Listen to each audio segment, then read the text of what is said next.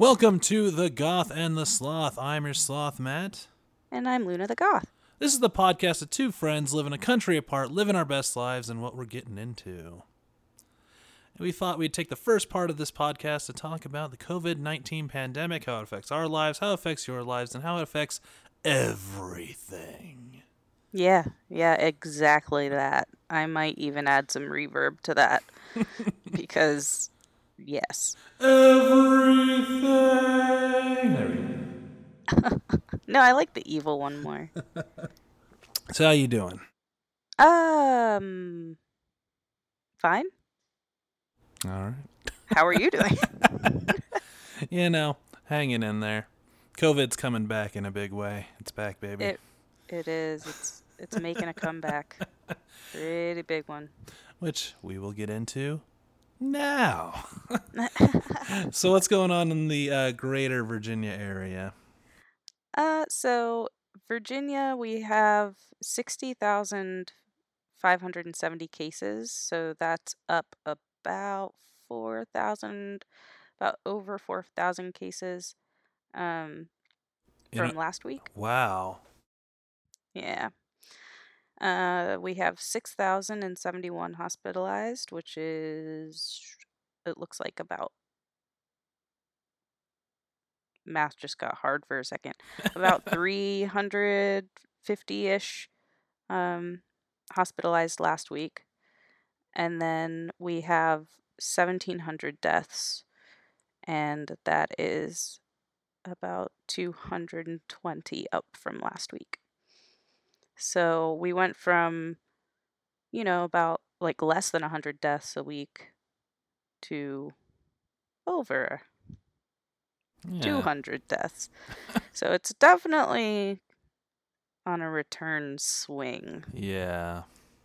Yeah. As far as Virginia, we're officially in phase 3. So that's a thing, I guess. But we don't. I was talking to somebody and I was like, how many phases are there? And everyone's like, So I don't know what phase 3 means. On the 5th anniversary of our podcast, they'll be like, we're in phase 467. Exactly. We're still in the reopening process. And this week we have decided to reopen, I don't know. Sweatshops. I don't know. First thing came to my head. What? This is how dark we are, guys. We've reached the point where our banter is just horrific, with a capital H. So phase 3, we have on their website. When I was looking it up, there's this giant ad, like huge, like 1/3 of the page as you scroll down, that is like bright red or orange, and it's like, we are hiring 1,200 contact tracers. So I guess they want a contact trace.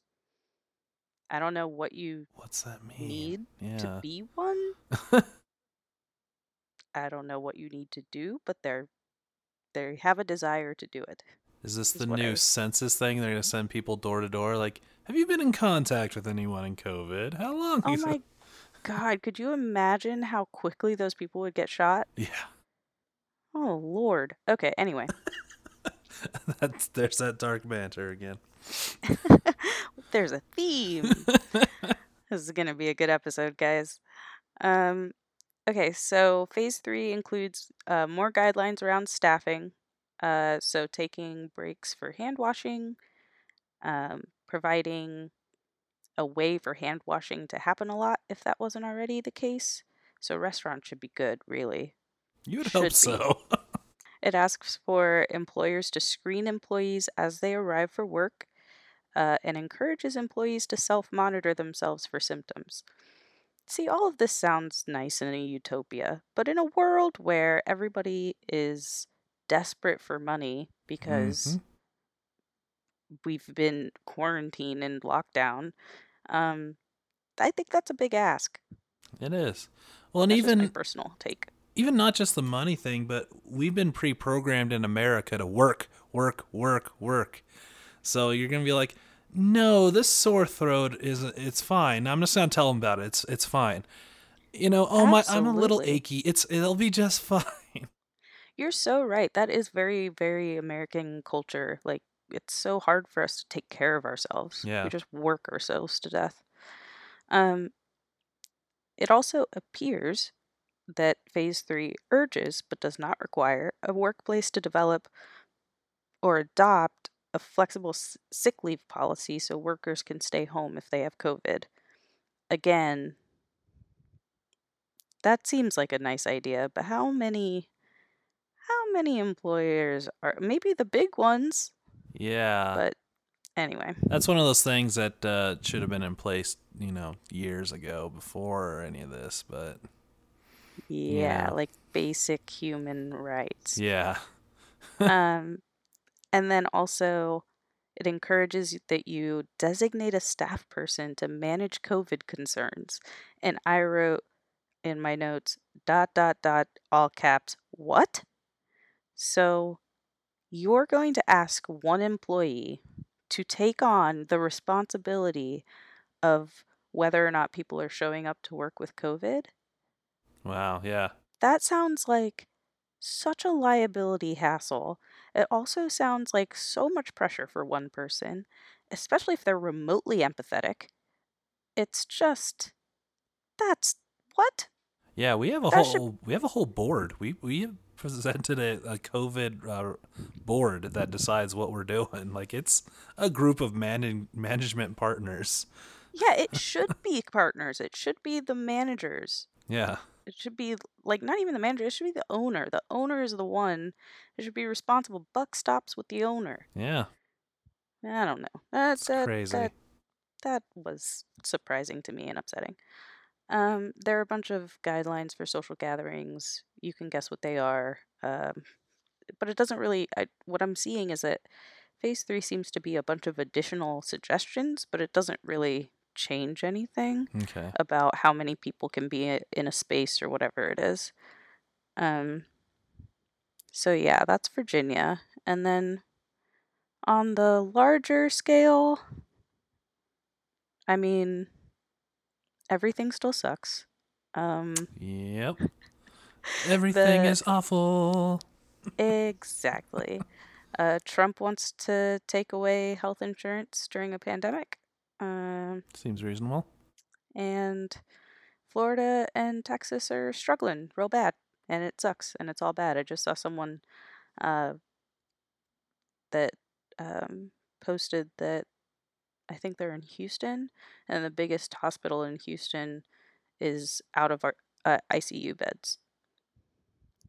So. Not good. Yep.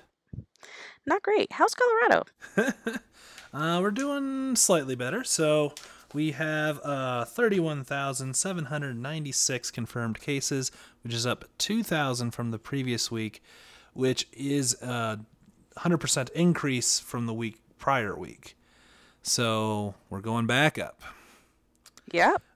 We have 5,392 hospitalizations. Now, this is a continuous number. I realize this listening to one of our podcasts. There isn't this many people hospitalized. This is how many have gone to the hospital since they've started. Okay. I believe that's how this number works. Okay. I think that's how our number works too. Yeah, because you'd see this go down a couple weeks instead of constantly climbing, you know? Yeah. That's what I understood it to be in the first place. But just a little clarification, just in case. Okay, good. So we're up, that's up 84 from the previous week, which is, again, another increase from the previous week. And we're up around 1,482 deaths, which is 65 since last week, which is on par week to week still. Good. Well, it looks like Colorado's holding out. We're trying. So... In other news, Mayor Hancock, the Denver mayor, has said they're not going to open up anything more for the time being because of the increase. So we're not closing anything additional, but we're going to kind of go like, oh, wait, let's see how this pans out, and then we can continue further, which I think is nice and responsible, I think. Yeah, absolutely. I think that I don't know. I'm thankful that you guys aren't seeing it yet, but it almost feels like just hold your breath kind of thing, because the other shoe will drop at some point. I'm waiting for it. But I hope not. Yeah. Like, I really genuinely hope not. So we'll see. We will. So, yeah, things keep kind of doing their thing. Another thing I remember from a previous podcast I listened to is I did look into our Ren Fair, and it has been pushed to the end of August into September. It's going to be shorter, and yeah, they're kind of waiting until the end of August. So, okay, that makes sense. I was wondering, like, because they can't push the whole thing because it's a circuit. Yeah. So, unless the whole circuit's delayed. Yeah, I don't. Yeah, but that's all we got. Yeah, as of right now, it's been postponed, and yeah, it's going to be less weeks total. So, all right, that's what it is. Milk Bar is opened again. DJ Slave One just posted about that. She'll be doing an outdoor on the patio DJing with that sounds about right. With limited people and masks. I'm not going, but good on them. Right. Yeah, like Fallout's open here too, but it's not open for dancing. So it's open for dine-in. So get your grub on, but and good music will be playing. Yeah. But and you have to stay very far away from other people. And in the country at large, we hit our single highest week-to-week peak. If you didn't already hear that, so it is not going anywhere anytime soon. It seems like it was sort of falling off, like I was even to the point, like, do we need to start pivoting the podcast a little, or are we like, and then it just like, no, I'm back. Mm-hmm. Yeah. It's wild watching specifically Florida and Texas. I mean, people are losing their minds in all directions. Yeah. People are getting very sick. People are dying. People are scared because they see that it's real. And then you have the wackos out there that are screaming in their city halls about their freedoms. And it's, I don't know. It breaks my brain. I don't even know how to deal with it. I watched a video and I was like, I can't relate to this person.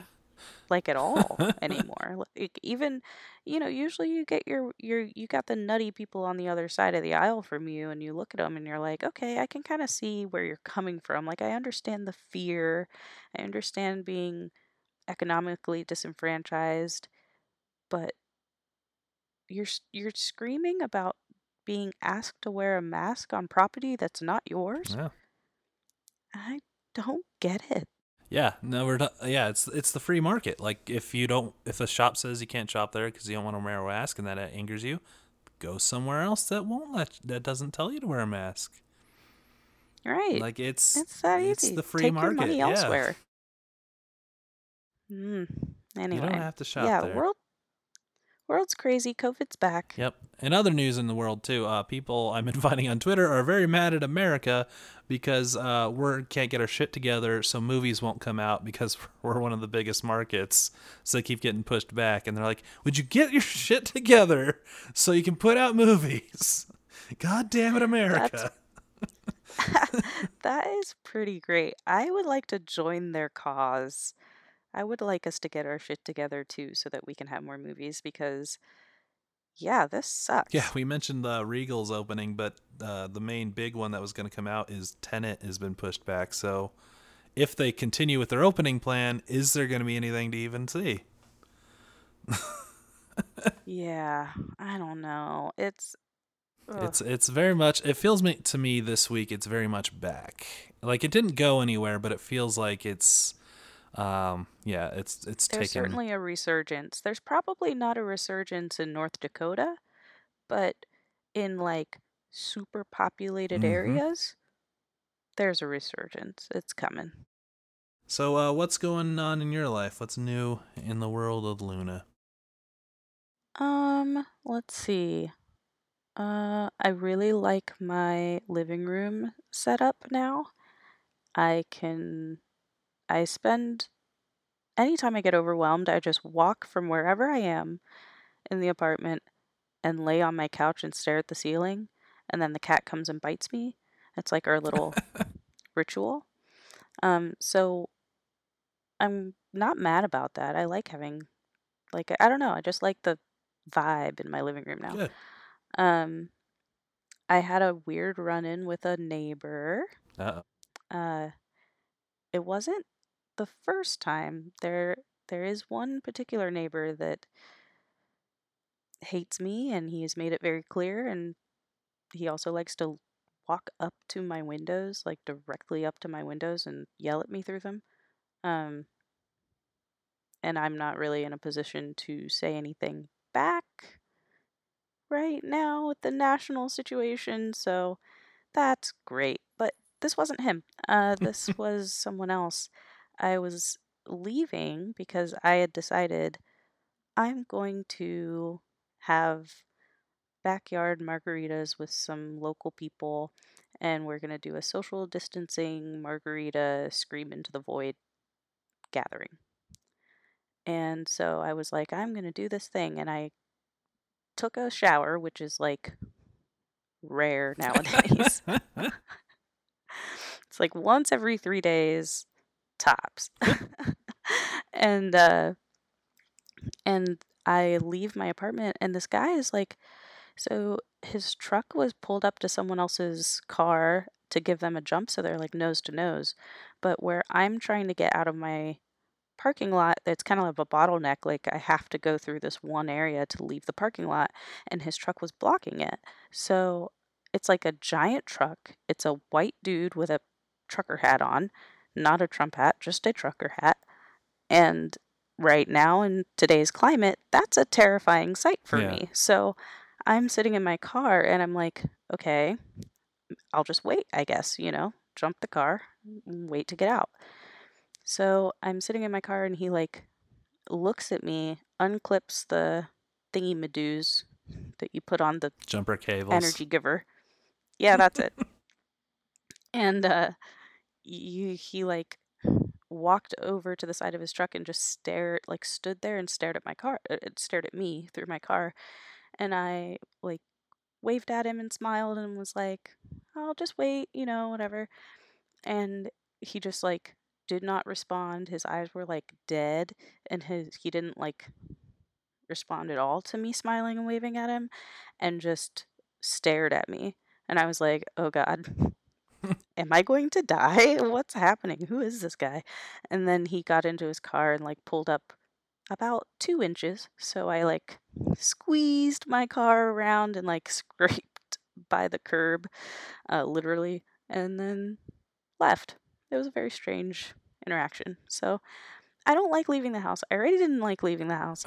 Now I really don't like leaving the house. So fuck outdoors. I live here now.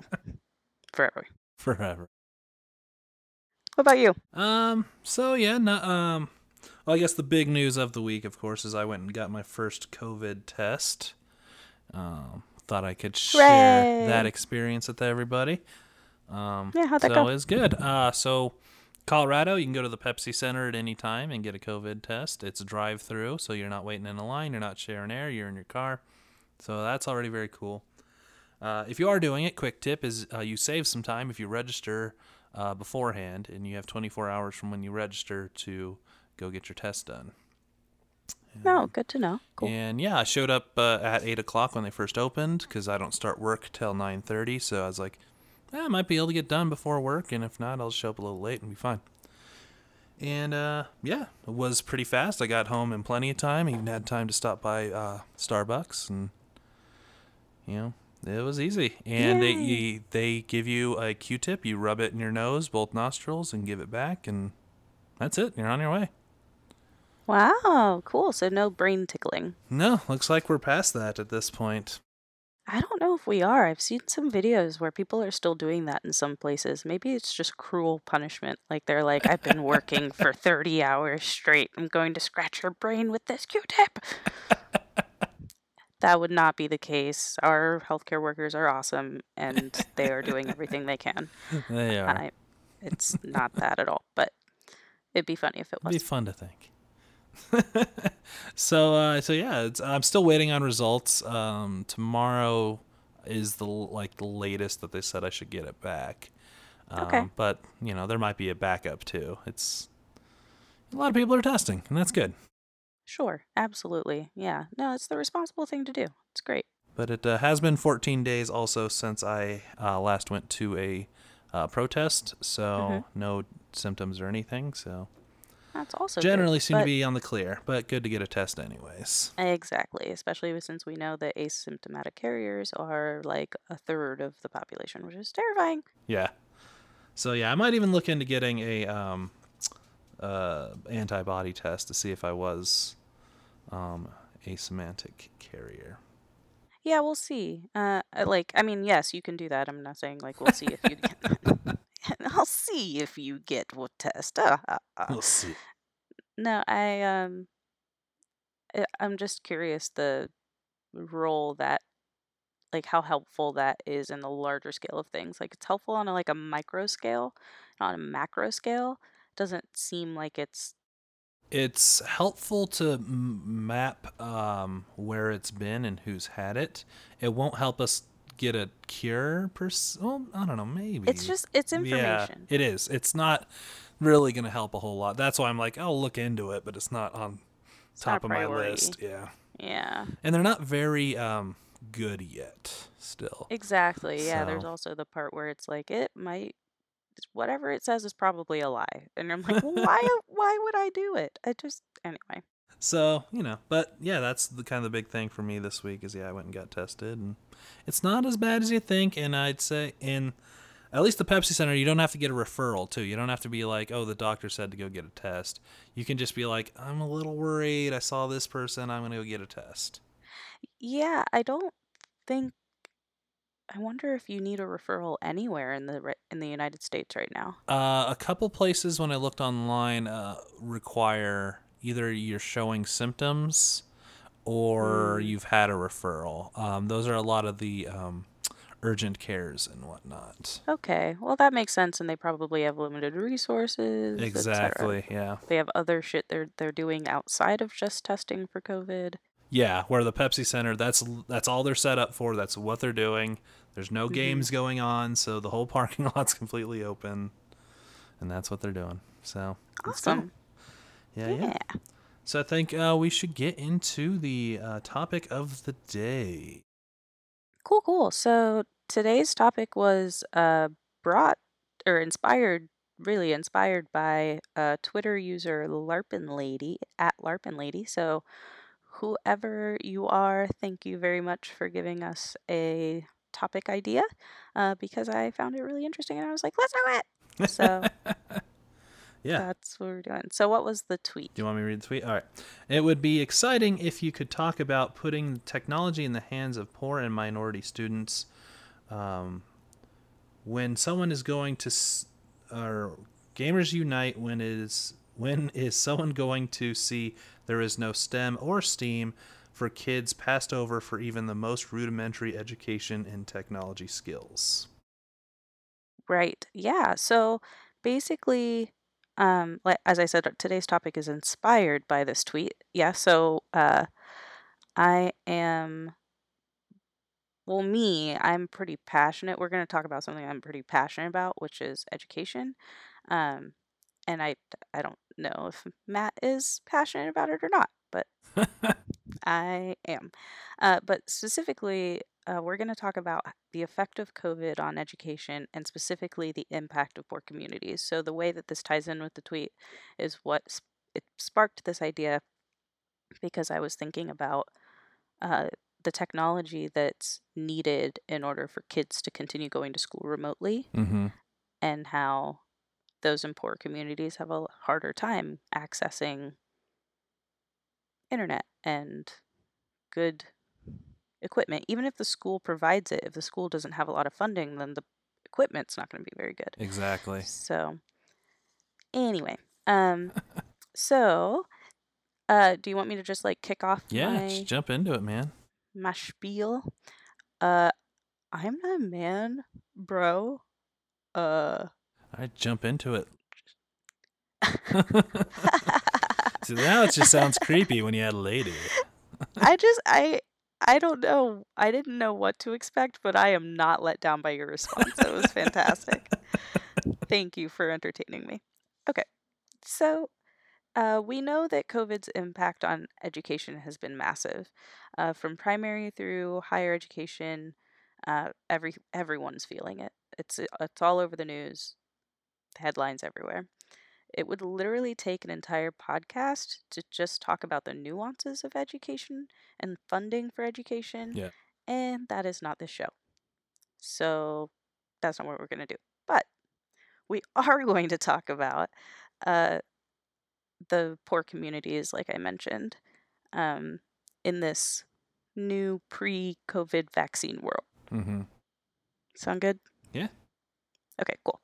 And check with you beforehand, so hopefully you're not like, no. Oh wait, I thought we're talking decided. About the Loch Ness Monster, and ooh, that could be next week. I hope that is Nessie. Anyway, okay. So I personally, as the goth of the podcast, I mostly want to bring awareness to two main issues that I am legitimately worried about. I'm worried about educational debt, and I'm worried about the economy of education. So educational debt is a term that I came across when a post shared in the Washington Post by Jack Schneider. Educational debt is educational debt was coined, as far as I can tell, by educator Gloria Ladson Billings. She said that it is the damage done to particular communities by the historic economic, socio-political, and moral decisions and policies that characterize our society. So, the idea of educational debt is something that has been blowing up right now. Absolutely. Especially with the civil unrest. It's on the tip of everyone's tongues. You've seen a lot of posts about it.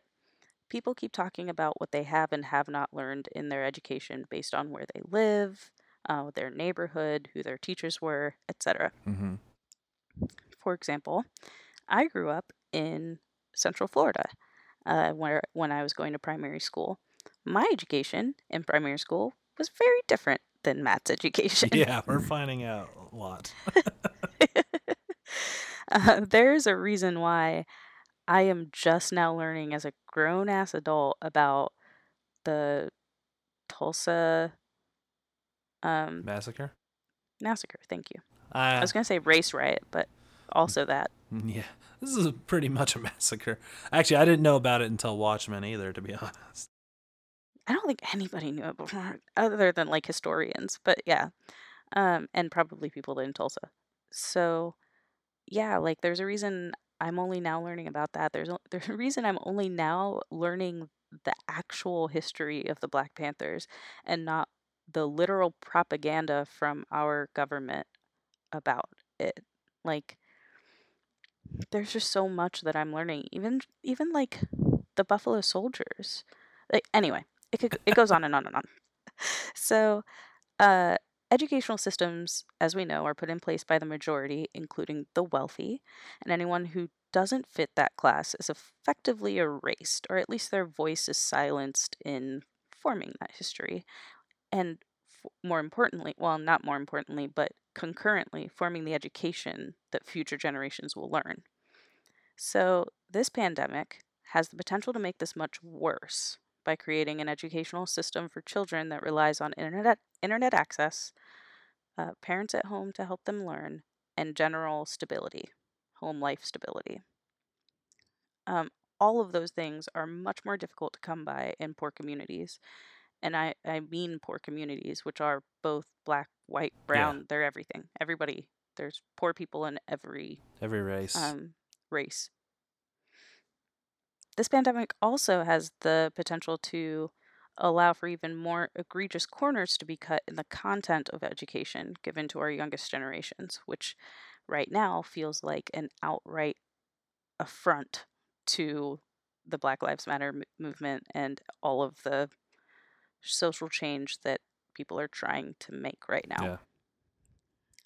On the flip side, this pandemic could provide an opportunity to make it better, to actually recognize the inequities of the current educational system and empower municipalities to do something about it. Yeah. So I hope that's what happens. But I mean, that's we're seeing that in a lot of stuff in general since we've, you know, shifted everything because of COVID. So yeah, hopefully this is another thing that we reevaluate, just like companies are reevaluating their work from home policies and their sick leave policies. This is something as a society and a culture that we should reevaluate in general. Like, how does school go forward? Absolutely. I completely agree. And so that kind of brings me to the second thing that I'm worried about, which is the economy of education. So when I say the economy of education, I mean both the financial side and the staffing, the people that work in education. So the workers that keep the educational system going.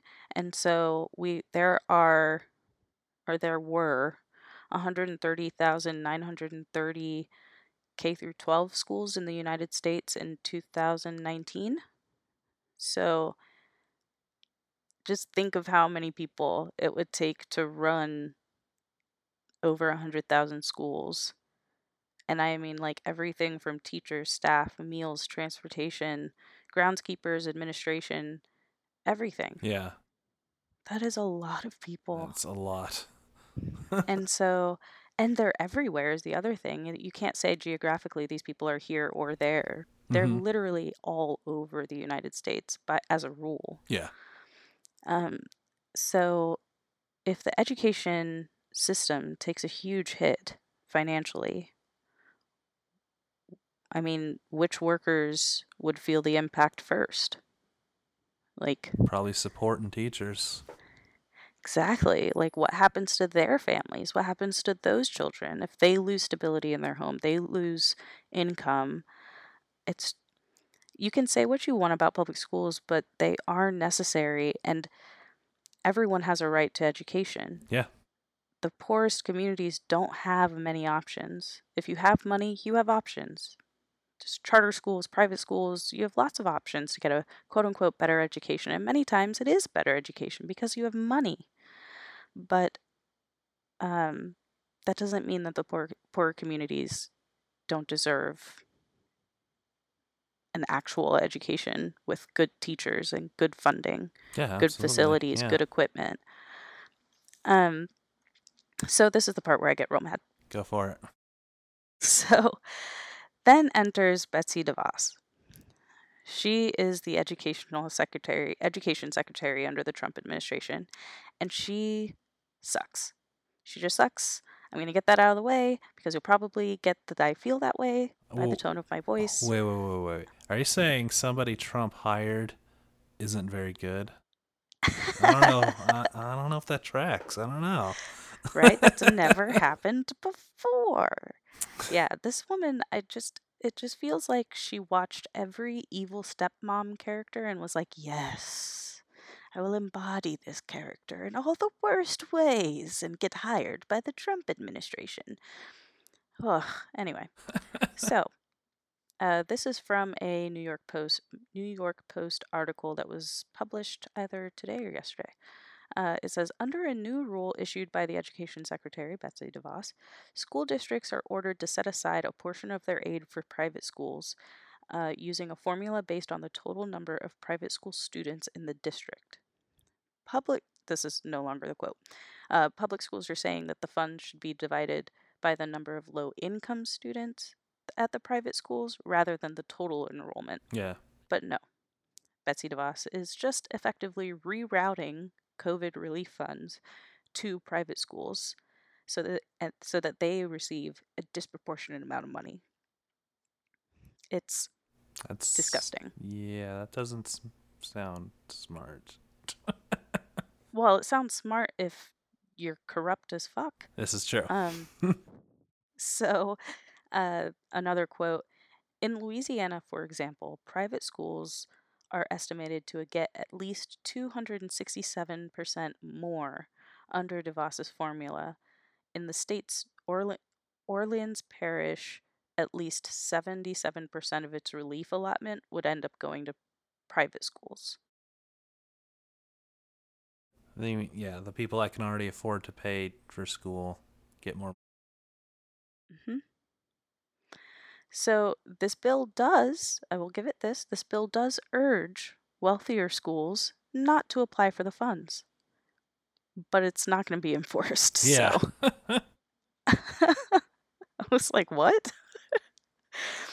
DeVos keeps saying things like, it's time to serve all students, and the funding is meant for all schools. So she's effectively the All Lives Matter of education. I actually hate her. I actively hate her. And I just want her to poof off this planet to Mars or something. She can have the private schools of Mars. She can leave us the fuck alone and give our kids some actual funding to actually get education instead of fucking... Anyway, so I told you I'd be mad. I'm mad. Go for it. Yeah. That's it. That's what I have to say. I'm going to sit here and pout while you. Yeah, no. So most of my research was around availability of internet, especially for low-income housing and how that works and, you know, with schools and all that fun stuff. Mm-hmm. 'Cause I am passionate about education and the level of it's something promised to us in the Constitution, so it should be something that we should all take advantage of and have good access to. Mm-hmm. And if at the end I can give you my crazy way to fix everything if we want, but it will never happen. But we're all about conspiracies and theories on this podcast. Why stop now? There we go. So I found an interesting article from the National Center for Education Statistics. And they found in 2015, 11% of 5 to 17-year-old students had no access to the internet or only had dial-up access at home. Which, that's a big number.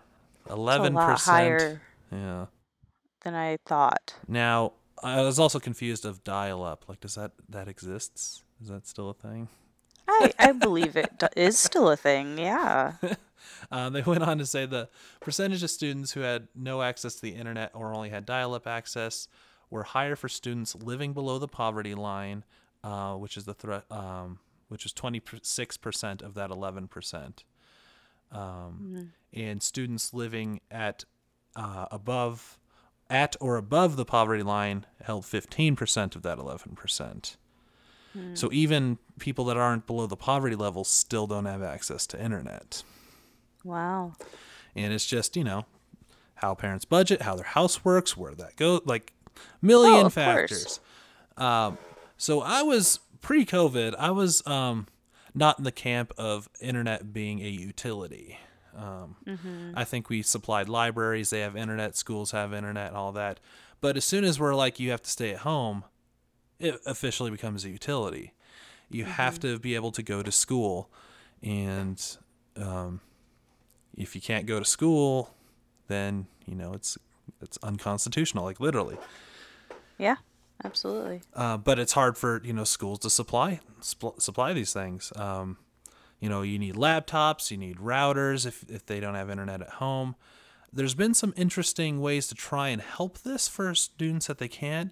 There was one district in Ohio that had a bus with Wi-Fi that would drive around different places, and you could it would just be around in the houses. Aww. And so you could get Wi-Fi that way. There's a couple that would set up a Wi-Fi router in the parking lot, and you can be in your car and get internet access to do your schoolwork. Oh, wow. Can you imagine having to get your parents to drive you to a location to just sit in your car and do schoolwork? Exactly. Like it's nice to have that option, but it is not very feasible and it's not expandable or continuable. No. So yeah, and this kind of really shows something that's been a problem pre-COVID, but it really starts shining a light on it. That internet service providers, or ISPs, are thieves and generally terrible companies. Yep. There's some that are trying to offer, you know, low wage things for COVID because of this, but most of them still, you get a 90-day trial and then you're back in for the full amount. Mm-hmm. Comcast has a deal where you can get very basic speeds for $10 a month, and they'll even loan computers for $150 a month, but you're still looking at $160 a month that you didn't have in your budget pre-March of this year. Absolutely. Even $10 more a month. I mean, for anyone that has had to live paycheck to paycheck and stare at your checks and say, how the fuck am I going to live on this for 2 weeks? $10 is not feasible. Absolutely. Like, it's just not. And that's including, like we talked about in a previous podcast, in a previous episode, that there are kids that don't have food. Yeah. Like, their parents, they weren't buying enough food to feed their kids all day, just at night. Yep. So now you have to pay for your kid to eat all day and buy internet access? That's not a thing. Yeah. So, and most schools saw a significant drop-off in students and a significant drop-off in scores at the end of the year, too. Now, that could have been related to this is a whole new thing that we quickly shifted at the end of their school year, and maybe next year things, if they continue to either stay at home or do hybrids that some schools are talking about, you know, maybe we'll see that kind of even out. But I definitely could see, you know, people just not having access and going, well, I guess you're not in school anymore. Yeah, absolutely. And since you're not in school, go work. Yeah. Because we need to be able to feed the household now. Like, I totally agree that is what we're looking at. And I think that people also need to consider, yes, sure, scores mean nothing at the end of this year. Scores dropping, in my opinion, that's whatever. But if we're looking at, you know, if this second wave really takes, you know, hits really hard and we don't have schools opening in the fall, having kids learn things online, that sounds lovely in a utopian world where everybody has enough money and time and everyone is on the meds that they need to be on. But so many children need actual hands-on instruction. Yeah, absolutely. In order to absorb what you want them to learn. And that is no fault of their own. Yep. So just requiring, okay, well, we'll do this all via Zoom. As much as I love a world where everything's virtual and it's very convenient, it is not conducive for every family. Yeah. And I don't think especially if you have children with special needs. Mm-hmm. Like, especially. And that is a large population. Absolutely. And so you're just saying this whole population's not going to get education because we're not going to be able to sit down and teach them, and their parents can't go to work anymore because now they have to stay at home all day. Like, it just drives me crazy that everything drives me crazy right now. Let's just start with that. But also, it just drives me crazy that the most disenfranchised always pay first. Yes. Yeah, the shit rolls uphill, apparently, in our current. Shit rolls uphill, huh?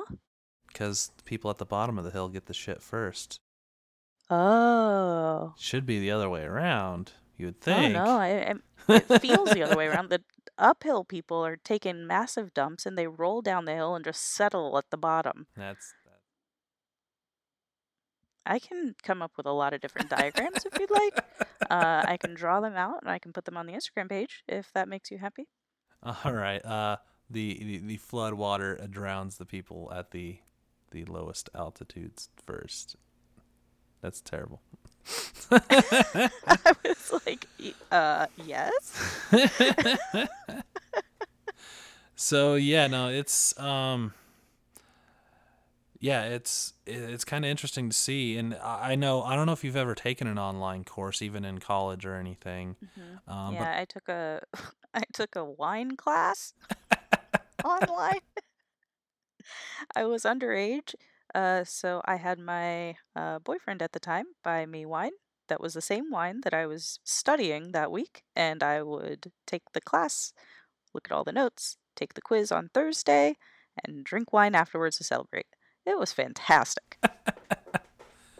I took less fun classes. I took a server maintenance class. I took a database administration class, and one other one. And because they were only offered online, and yeah, I didn't learn crap. Yeah, for me it was definitely depended on the content. Like wine, super easy to learn online, but because it's basically just reading a Wikipedia page, yeah, and then taking a quiz. But it, like, I tried to take statistics online, and I was like, wait, what? My brain's shorting out. I can't do this. And yeah, they try and make it classroom-like. Like, we had a message board, but you're required to post twice a week to every message board. When they would raise a question, someone would answer it, and then you just go, I agree? Like, I don't know. Yeah. You get really good at repeating what the person above you said, but then, like, just putting your twist on it a little. Yeah. To make it count. Like, I could see taking a creative writing class online and that being very conducive if it's just like, you know, you read your story and people give you what their thoughts are, and the teacher can explain new things. But yeah, a lot of hands-on stuff is really hard, and it just depends. A lot of technical stuff is really hard. Math for a lot of people is hard without someone showing you, like being there and showing you. Mm-hmm. Science is hard if you don't have the equipment at home. Do you have a Bunsen burner? I don't got a Bunsen burner. I do not have a Bunsen burner. Definitely not. And I have a cat, and I have fire. She farts a lot, so I could potentially create a very short-lived Bunsen burner effect from her asshole. She's staring at me. She's very unhappy with this idea. I had to take one at DeVry University, who was not set up to have any sort of real science class. And it was all weird and virtual. And I was like, this is the stupidest thing I've ever been to. This. But anyway, so yeah, I just... It online... It could work great for some people. But... I'm personally not one that I would get a whole lot. It'd have to be very specific classes. And and that it's going to be hard to go forward with that, you know, in a post-COVID world or pre-COVID vaccine world. Mm-hmm. Yeah. So I don't know. It's crazy. It be crazy, y'all. Yeah. I'm so fed up with, and I think what has me fired up about this topic in particular is that we are living in a time when people are trying to, I mean, trying is not even the word anymore. People are begging other people to notice the hardships that they've been through and, like, just vaguely care about people that look like me being raped and murdered and abused. Like, by the authorities, and they just walk off scot-free. Like, and then you have people, their response to that is, well, I've had it hard too. I'm like, yeah, of course you have. Mm-hmm. If you grew up poor, yeah, fuck yeah, you grew up with it hard. If you grew up and got abused, yeah, that fucking sucks. So why don't you understand this? Yeah. Like, why do you have to say, well, I've been abused, so therefore I'm not going to stand with you in this fight. I want you to be abused more than me. Yeah. That blows my mind. I just don't get it. And it's so upsetting to me. And when I watch and read these things, like Betsy DeVos doing these absolutely atrocious things because she has the power to, it's like... She's just making it worse. She's making the people who are poor and having a hard time seeing past their pain and making their lives harder, along with a lot of people of color, so that though that poor, you know, socioeconomic class of white people that can't sympathize with black people getting killed will just continue generationally. Yeah. It's just fucked. It's all fucked. It makes me so mad, and I think everybody should have a right to education. Yeah, Well, I mean, they literally do. It is in the Constitution that everyone has a right to education. Everyone should have a right to good education and properly funded education is what I think you're getting at. I think you're right. I think you are right, sir. You nailed it. Which can bring you to my crazy idea to fix it all. That'll never happen. Okay. So all educational funding will be related to the state. All right. And what you're going to do, at least in Colorado, is how it works, and it's most states, is right now your property tax pays for the schools. So the nicer houses with the bigger property taxes always have the nicer schools. Of course. Yeah. Historically, they built it like that on purpose. Absolutely. So what you do is you take all the money that was going to be for schools and you pool it into one giant pool. This is the education money for our state.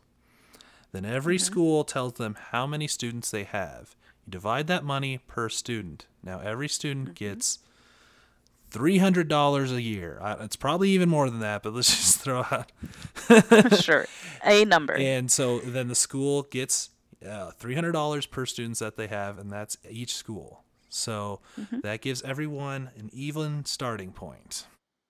I completely agree. I totally agree. And I don't think that's a crazy idea. I think that's a totally normal, like, solution-based, empathetic idea. But, you know, you're not the rich white ruling class. Yeah. Well, and that would be a hard one to get going and get fat. Why should taxes pay for these people over here? Yeah, you know? Yeah. And it's like, well, if you don't have children, your taxes are already being used for people. Exactly. Hence why I think I have more empathy. It's like, I already don't get to use that tax money.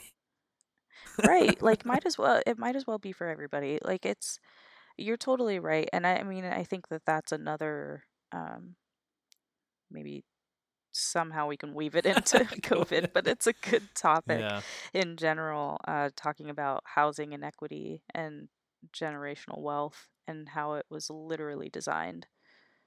So when we say systemic racism, this is what we mean. Yes, exactly. It's a system. Yeah.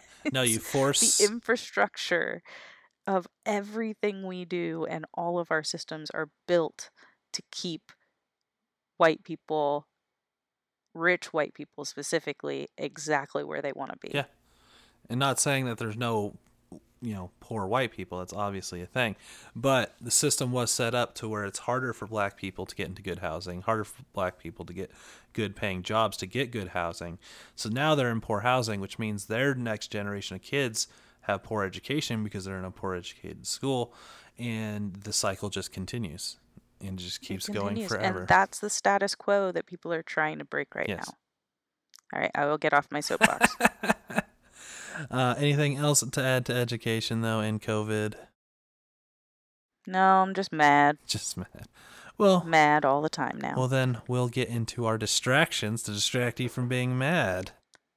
Ah, look at that. That was very smooth segue there, sir. I'm working on it. So every week we go over things that we distract ourselves with from the burning dumpster fire that is outside our window that's called 2020. Mm-hmm. It's getting dangerously close to my window, much like my neighbor. Just draw a dick on the window. That's my answer to everything. Just draw a dick. I don't know if that would help me, but all right. So what have you been distracting yourself with? Honestly, I've been working like a fiend, which is good. I've been lucky to have some like back-to-back projects that have been keeping me busy, and also paying my bills. So that is excellent. Not complaining at all. So yeah, that's I work and work and work, and every day I'm working usually 14 to 16 hours. And then at the end of the day, because I don't sleep anymore. That's like a thing of the past, sleeping. So 2019. And so I when it comes to, distracting myself from the terror outside, I frankly cannot. I'm always thinking about it. It's always running through my mind. It's like a little evil hamster wheel It's like, well, it's like an evil hamster wheel, but like what's running it is like a cracked out mongoose. That's what the constant terror feels like in my head. And so I did buy a book. I bought The Gift of Therapy by Irvin D. Yalom. He is supposed to be awesome. And this book has the potential to help me with my therapy that I'm doing right now. Good. So reading right now feels like an insurmountable task. Like you have to quiet your mind enough to like read something that isn't about people dying. But I'm going to try really hard and hopefully it does improve. So that's my goal for this week, is to try to read some of this book. Maybe just the intro. Who knows? We'll see. What about you? What are you distracting yourself from? Well, I've taken a break from the world with, I finally started The Chilling Adventures of Sabrina. And oh my God, it's been how many years? It's been like 4 fucking years since there's 3 seasons, yeah. God damn it, Matt. Hey, it's what happens when you watch all the Arrowverse shows. You don't got time for anything. Clearly not. God, I watched the first season with my partner when we were just starting to see each other. That was a long fucking time ago. Not 4 years ago. It's been like 3 years, I guess. Well, there's 3 seasons, so I think it's 3 years. But, you know, with Netflix's release schedule, that doesn't necessarily mean much. But that's true. Anyway, but, yeah. Okay, so you're watching Sabrina. I'm proud of you. Well into it. It's good. Lots of band stuff still going on. We're doing a stream in a couple weeks. We just finished a new song. In a week. You're right. Mm-hmm. We just about putting the final touches on a new song that should be ready for the stream, hopefully. I mean, we'll play it anyways. If it's a, crash, then it happens. That's what art is. It's a lot of just, I'm going to do this. If it works, great. If it doesn't, great. And then, just reading comics. I will say, though, if you need another book, it's a light read, and it's a very nice read, and I suggest it to everybody. Whoa, hit my mic stand. Bonfire by the amazing, beautiful, talented Kristen Ritter. It's a very good book. How did I know you were going to plug that book? I'm just so shocked. That you would say something like that. Everyone should read it, though. It's actually really good. Well, good for her. So, yeah. And that's pretty much, just kind of TV and waiting for a break. I need a good vacation again, which I have one coming up. Oh, my God. So, yay! I'm taking some time off for 4th of July, even though this is the first year in, 10 years that I haven't gone to an Outlaws lacrosse game for 4th of July, because obviously they don't have a season. Right. I got an email from them talking about how they're planning their season. I was like, you're still even thinking? I thought you just called it good. I totally forgot you're even bothering trying. They did say if they do it, they're not going to have home games. They're going to do like a NBA style thing where they're all going to be sequestered. But I just don't see that happening for lacrosse. It'd work for basketball. It's not gonna work for lacrosse. Yeah, who knows? I just, all of the sports things, I just feel so bad for all of them, and half of the Denver athletes have COVID right now, and it's just it's wild. Baseball's like, we're ready to go, I think we're going. No, never mind, everyone's got COVID. Exactly. So this isn't gonna work. And all right, so let's move on to our favorite section of the show, Only in a Pandemic. And major civil unrest. Ding. No ding. Ding was never part of our thing. That is someone else's thing. We're not going to steal their ding. We can do dong if you'd like. So these are stories, either personal or things we come across in the world that could only happen in a pandemic or major civil unrest. So what did you find this week? So mine is fun. Only in a pandemic do I cry when I get a flat tire. Oh, no. So usually when shit goes awry, I pride myself and I feel very comfortable with just reacting very even-keeled. There's been a lot of chaos in my life. When shit goes really wrong, usually I feel myself go woof, and I kind of descend into myself, and I'm just like, okay, shit just went wrong. Let's handle it. You know, not a big deal. Let me call whoever, blah, blah, blah, and you just fix it. Mm-hmm. You fix it. You don't have to call anyone. You just take care of the problem, and that's it. So this time, I was deciding to that same adventure I was saying earlier. I was going to go do that margaritas and scream into the void situation. This was after the weird guy stared at me for an abnormal amount of time. I picked up some tortilla chips and I was heading over, and then I felt the flub. Oh no! Feeling. Yep. Yeah, and I was like, are you fucking kidding me? So I pull over, and I was like, okay, I'm going to change my tire. But instead, my brain said, all right, chill, no problem, we got this, let's change the tire. And then my brain was like, no, you're going to die. They're going to come out here and they're going to beat you to a bloody pulp, and you're going to die by yourself in the middle of this random ass neighborhood in Henrico. And this is the end of you. So panic attack happened instead of changing a tire. And so I cried, and it was stupid. And it wasn't stupid, but I was just annoyed with myself. And then I called Geico. Because I was like, I am shaking. There's no way I'm going to throw up all over the tire. That's not going to change it.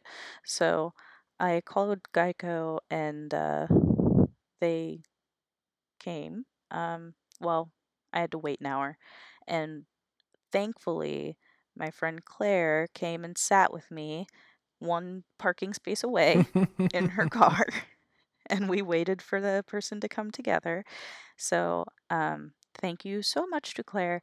And she's amazing, and she has the most beautiful, luxurious, long, bright fucking blue hair I've ever seen in my life, and I'm in love with her and her hair. And she brought her dog, and it was just lovely to have someone. And I accidentally, to add on top of all of the panic, the place that I pulled over in, I accidentally pulled over across from a police station. Ooh. Which right now feels very dangerous. So yeah, I told her where I was, and she was like, I'm coming right away, I'll be there in 10 minutes. And I was like, oh, thank you. So I was a mess, but I have a donut on my car, and hopefully I'll get a new tire at some point. I just don't want to see people, but I will do the thing. And hopefully with fewer panic attacks. What? Donuts. I know. Oh, there's a Simpsons reference for the day. Oh, God. Simpsons, they get everywhere. It's like glitter. They're the glitter of the cartoon world. They are. All right. Anyway, so that's my stupidly long story. And yes, truly, only in a pandemic do I fucking cry in a crisis. It's annoying. You know, brain's going to brain. Brain's gonna brain, man. I may need to change my meds. I've been looking at this oh, this is temporary. You know, I'm having these reactions to this terrible situation. It's normal, blah, blah, blah. But everything will go back to normal. But things are going back to normal. So. Have you tried cocaine? I have not tried cocaine. It might help. You should try it. I don't think that would help me out. Or I could be the new pyramid scheme. Have you tried CBD oil? Oh my God. Stop it. CBD helps a lot of people. It does, but and it's I'm so happy for them. Scheme. Yeah, it is not something that cures my anxiety, and it's not going to be something that cures my anxiety. Please stop telling me to take CBD. Forget Karen. See, anyway. I just flip back and be like, well, I tried meth, and you know, I've been pretty happy with that. Oh man, God, I would love to see their faces. Anyway, all right. Well, what about you? What's your story? So only in a pandemic is Florida gonna out Florida itself. Oh boy. So there's been a lot, but the one I found the funniest and the greatest is another one of those at your, you know, city council meeting yelling at them videos is she was saying masks were against her religious freedom because she can't get God's breath into her. Whoa. That is a whole new level of Florida. Exactly. I grew up there, and I don't even think I saw that level of Florida. Holy crap. Yeah, like... Well, one, if God's breathing into you, hopefully he doesn't have COVID. Because, I mean, you don't want people breathing directly into you right now. Like, that's a bad plan. And God damn it. Is it one of those cults where, like, God is speaking through the lead dude that has sex with everybody, and he's like, I have God's breath. Let me blow it into your vagina, and you will be God's woman for 3 minutes, and then I'm going to go do it to this other lady, too. Are you starting a cult? That sounded very planned out already. Oh, God. No. This is not my cult. I don't like cults. If people decide... If I don't... I can't even imagine a world where I would be part of a cult, let alone lead one. Because as soon as I notice that people are doing what I say, I'd be like, I think you guys should all shave your heads. And I think that lamps go up your bum. I think that's where they go now. And just keep going until they're like, they have candles on every tit. And that's just how they like walk through the world, by balancing candles on their tits. I don't know. Like, as soon as, like, I can't help it, I'd be like, you guys are fucking idiots. Well, I've been part of many cults, both as a leader and a follower. You have more fun as a follower, but you make more money as a leader. So, now, there's my Office reference for you. It is indeed. I didn't remember it until you said it was a reference, and then I was like, "What the fuck?" And then I was like, "Oh yeah, that is from The Office." Also, in a pandemic and massive civil unrest, do those two things fight for each other on the headlines? Because that feels like life right now. It is. This week feels very COVID heavy, so I feel like next week's going to be very civil unrest heavy. I mean, we'll see if they swip back and forth, but that seems to be like you got one or the other coming at you. Yeah, it really is. Like, I recently rewatched The Matrix, and that, like, bullet dodging scene that we all know so well is just 2020, except we didn't dodge them. We just stood there and took it. Oh boy. Yeah. Well, let's go ahead and end this podcast about lamps up your bums with our... Don't forget the titty candles. With our hermit level. So on a level 10 being, a full-on hermit, Howard Hughes, putting candles on your titties because no one will ever see you. And a level 1 being out in the world finding cult followers. Where are you at on your hermit level? I'm a solid 9.5, so I feel like this scale was made for me. I don't have candles on my titties, but I do have a lot of candles here, and I have a lot of time on my hands. I thought you were going to say I have a lot of titties. A lot of candles, and I got a lot of titties. Hey, if we count the cat's titties, there's a lot of titties in this house. But yeah, I'm a solid 9.5. Not quite at 10 because I did leave my house, but then I had a flat tire and had to come straight back to my house. but I don't want to talk to people. I don't want to be around them. I'm not talking to people. I hate them all, and they're scary, and the guy that lives above me is terrifying. So, yay! That's unfortunate. It's 2020. It is. It's 2020, bro. That's what it is. Where are you at? Are you still a social butterfly? Not quite as much this week. I haven't gone to any protests in 14 days. Mostly to kind of let everyone around me calm down, because I've gotten a lot of like, "Are you sure you didn't catch anything? What's going? Like, how do you feel? Have you been taking a temperature?" And I'm like, "I'm fine." So because of that, just grocery store and back. I have the band did jam, so I'm hanging out with those three cool dudes. They are cool dudes. And dudes that are cool. They are.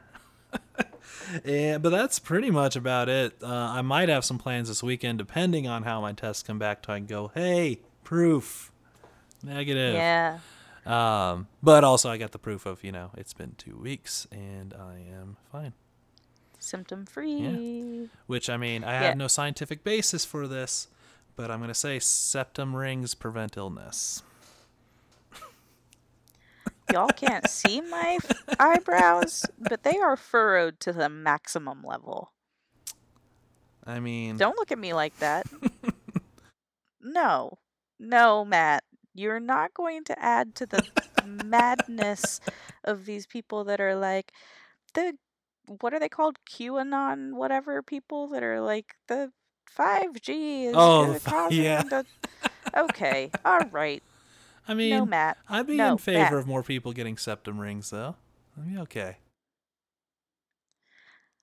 On this podcast, just everyone note that Luna, the goth, does not condone Matt's denial of scientific facts. There hasn't been a study that says that conclusively septum rings do not prevent illnesses. Okay, let's wrap this up. I'm going to reach through this screen and smack you around a little bit. Okay. Well, if anyone wants to find you and ask where to get a septum ring, where can they find you at? Or a boob candle. They can find Matt at. Where can they find a titty candle if they find on it? Oh yeah, for titty candles, come on down. come on over to my page. So you can find me at Luna_Minui. On Instagram and Twitter. I am now active on both. I'm actually more active on Twitter than I am on Instagram right now. The world is seriously upside down, guys. So yeah, that's where you can find me. I post mostly nonsense, but I guess that's everybody. And then you can find the podcast at gothandsloth on Instagram and Twitter. And Gmail. Please, Gmail. Come email us. Send us an email. So, please. Also, hang out with us online. Say things. Yeah, we're there. We want to talk to you. And if you have more ideas about what we could talk about on the podcast, I love suggestions. So that'd be awesome. What about you, Matt? Where can people find you if they do want septum rings and leave me out of the conversation? I'm at wizard_Matt on Twitter and wizard cosplay on the Instagram. Much more active on the Twitter, but I try on Instagram at times. And my band is Leonardo Band on SoundCloud. And my YouTube channel is Matt the Pharaoh Wizard. Dun, da-da! Da-da! So, thanks for joining us on another episode of The Goth and the Sloth. Yeah, wash your hands, guys. And wear a goddamn mask. Yep. Bye.